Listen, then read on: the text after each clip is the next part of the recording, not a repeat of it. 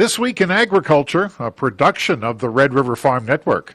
With a look at markets, I'm Randy Koenen. Grain markets put in a volatile week, as did the livestock markets.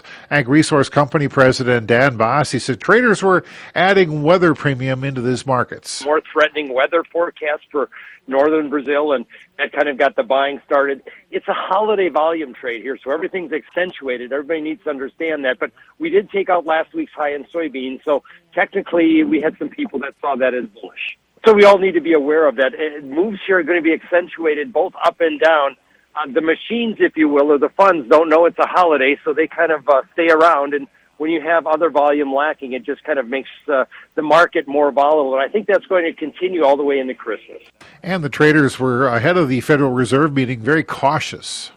Yeah, no, it will. We're going to be watching the FOMC. We're not looking for them to change rates, but that being said, we do expect them to maybe uh, have some hawkish tone to the overall thought process. They still want to keep fighting inflation, so they don't want to re- uh, let down on their rhetoric. But we also have down in Argentina, Milei coming forward with his uh, economic platform, which we'll all be watching in terms of will they change anything on export taxes that would make the Argentinian farmer a more aggressive seller down the road. StoneX market analyst Philip Clausen says South American weather forecasts have not changed, but the news remains fairly quiet. So far this week, and in a, a market that's been, you know, generally here kind of kind of stable here, where you know exports. Uh, you know, continues to uh, to show up, but nothing that really changes the balance sheet dramatically. Just kind of keeps us in line with what USDA has been forecasting this year. So you've got a uh, a demand situation that's uh, kind of meeting expectations right now, and uh, we're just kind of kind of marching forward in time here, waiting for the calendar to roll over. Zaner Group, Ag hedge lead Ted Seifert was disappointed with the action in the grain markets on Thursday. Well, compared to everything else that's going on in the outside markets, I got to say that's a bit of a disappointment. I think you know with the uh, Federal Reserve deciding to leave rates unchanged, but also using the language that we could see three to four rate cuts in 2024, you've got a, a sharply lower dollar for the last 24 hours, and you've got uh, stock market entering into new high territory. You've got gold up $50 or so. You've got crude oil up over $2. So a lot of risk on trade is happening here today, Randy. But the, the grains are not benefiting, not benefiting from that. It was a pretty volatile week as far as the, the livestock markets go as well. Martinson Ag Risk Management President Randy Martinson uh, said this livestock market continues to try and stabilize you know, livestock finally have started to see a little bit of life this week. And we're, we you know, knock on wood, you know, we're still at, at the time we were doing this recording, seeing positive movements for the week.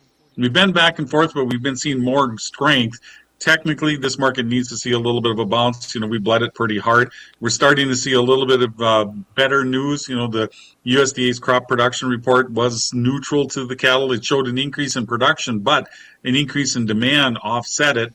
So that uh, means that we're looking at maybe more tonnage coming to the market, but it's not going to stay there because of an increase in domestic demand. Progressive Ag Marketing market analyst Brian Strumman says the livestock markets uh, traded both sides of unchanged before firming. Uh, the positive thing is I think we're looking at a higher weekly close of both the live cattle and feeder cattle futures, and that would be supportive as we move into next week. Uh, you look at the lean hogs, uh, limit up yesterday, and and uh, with the, again the support of outside markets, the export sales were at a six-week high. Uh, Chinese hog futures, which have certainly been under a lot of pressure here over the last month, we're up 10% this week. And that's a look at markets this week in agriculture. I'm Randy Koenen. Farmers and ranchers have a lot of choices to make. When it comes to your crop insurance needs, the team at Ag Country Farm Credit Services can simplify it all for you. Ag Country's Optimum tool will compare thousands of options based on information from your farm, which will then be used to find the right policy for your operation. Ask about the Optimum tool by contacting your local Ag Country office. Ag Country, focused on ag, focused on you. The Red River Farm Network introduces the latest addition to our team of farm broadcasters. Listen for Tyler Donaldson as he joins Don Wick, Randy Koenen, and Whitney Pittman in reporting agriculture's business. Dedicated, determined, dependable. 90 minutes of farm programs each weekday. Four farm broadcasters and one ag meteorologist. When you check out the numbers, it's easy to see why your number one choice for farm news, markets, and weather is the Red River Farm Network. With a look at farm news this week in agriculture, I'm Randy Koenen. U.S. Treasury Department has issued its long-awaited guidance regarding the implementation of sustainable aviation fuel tax credits. Renewable Fuels Association President and CEO Geoff Cooper says this has been a long time coming. Well, the industry's been waiting on this guidance for a long time now, uh, and we've been waiting for detail on how the Treasury is going to actually implement this tax credit. And just to remind folks, the, the tax credit is available to producers of sustainable aviation fuel that can demonstrate that the fuel they're producing reduces greenhouse gas emissions by 50% or more compared to petroleum based jet fuel. The corn and ethanol industry is pleased with the Department of Energy's GREET model that will be used among the methodologies used to determine eligibility. We've been waiting for many months now for detail on what methodology the Treasury Department is going to require for conducting that life cycle analysis. We have been advocating that the Treasury should use the Department of Energy's GREET model. Uh, it is the most current, uh, best up to date model available for doing that sort of life cycle analysis. And so we were happy to see in this morning's guidance that the Treasury Department in addition to a couple of other methodologies, is going to allow the use of the GREET model. Minnesota will have a short legislative session in 2024, beginning its work mid February. Agricultural lobbyist Bruce Kleven offers his views for the year ahead. Last year was Katie bar the door. It was a, a ton of things passed. A lot of them were DFL priorities, and just about all of them crossed the finish line. There's very little left that would be held over into this coming year. So as we look at 24, there's kind of two schools of thought. One is the Democrats did everything last year with their trifecta. There's nothing left to do. The other school of thought is we may lose that next November. We don't know, but the House may flip. And if it does, now's our chance. So if there's anything left undone, anything else we wanted to do, now would be the chance this coming spring. With the metro rural split in the Minnesota legislature, Kleven believes agriculture will be playing defense during the 24 legislative session. A lot of things got done in the ag world this year. The, the increase in the ag homestead tax credit, the beginning farmer tax credit, some increases in funding. We did take care of some bad bills, the the treated seed, thanks to Ag Chair Putnam from St. Cloud. He was instrumental for us to work with. We've gotten to know him. He stopped a lot of the junk from the House. And so as we look into 24, there's not a lot of asks generally that the ag groups are bringing. We're going to probably be just looking at defense as to what's coming out in the environment, especially in the environmental front. Federal Open Market Committee held their key interest rates unchanged for the third consecutive meeting this week, a move that many market analysts say indicates the interest rate hikes are done. A statement issued after the 19 member policy committee met Wednesday said inflation has eased over the past year but remains elevated and the Fed kept its benchmark interest rate at 5.4%, which is the highest level in 22 years. Center for Food Safety has filed a petition with the Environmental Protection Agency to end the registration of glyphosate. The activist group is joined by four farm worker organizations and a group known as Beyond Pesticides in filing that petition. They want EPA to Im- immediately cancel the registration of that popular herbicide, claiming risks to human health and the environment. A Bayer spokesperson with uh, said this petition has no merit. That's a look at farm news this week in agriculture. I'm Randy Koenen. Integrity Auctioneers year-end online consignment auction ends December 19th, featuring telehandlers, farm and livestock equipment, tractors, enclosed trailers, trucks, and much more. Most items are on seller locations from Minot to Valley City, North Dakota, so check the website. Many items selling absolute. Find your next auction deal at www.integrity.bid. That's integrity.bid. This is Whitney Pittman from the Red River Farm Network with best wishes during the Christmas holiday. During this very special time, we extend our thanks to you for being part of our Red River Farm Network audience. For the better part of three decades, we've been delivering farm news, markets, and weather information for the best farmers and ranchers in the world. Thanks for listening as we report on agriculture's business. Merry Christmas and Happy New Year from the Red River Farm Network. With a look at weather this week in agriculture, I'm Randy Koenen. Quiet weather pattern in place uh, for the Midwest World Weather Incorporated says warmer and drier than usual conditions uh, continue to dominate the northern plains.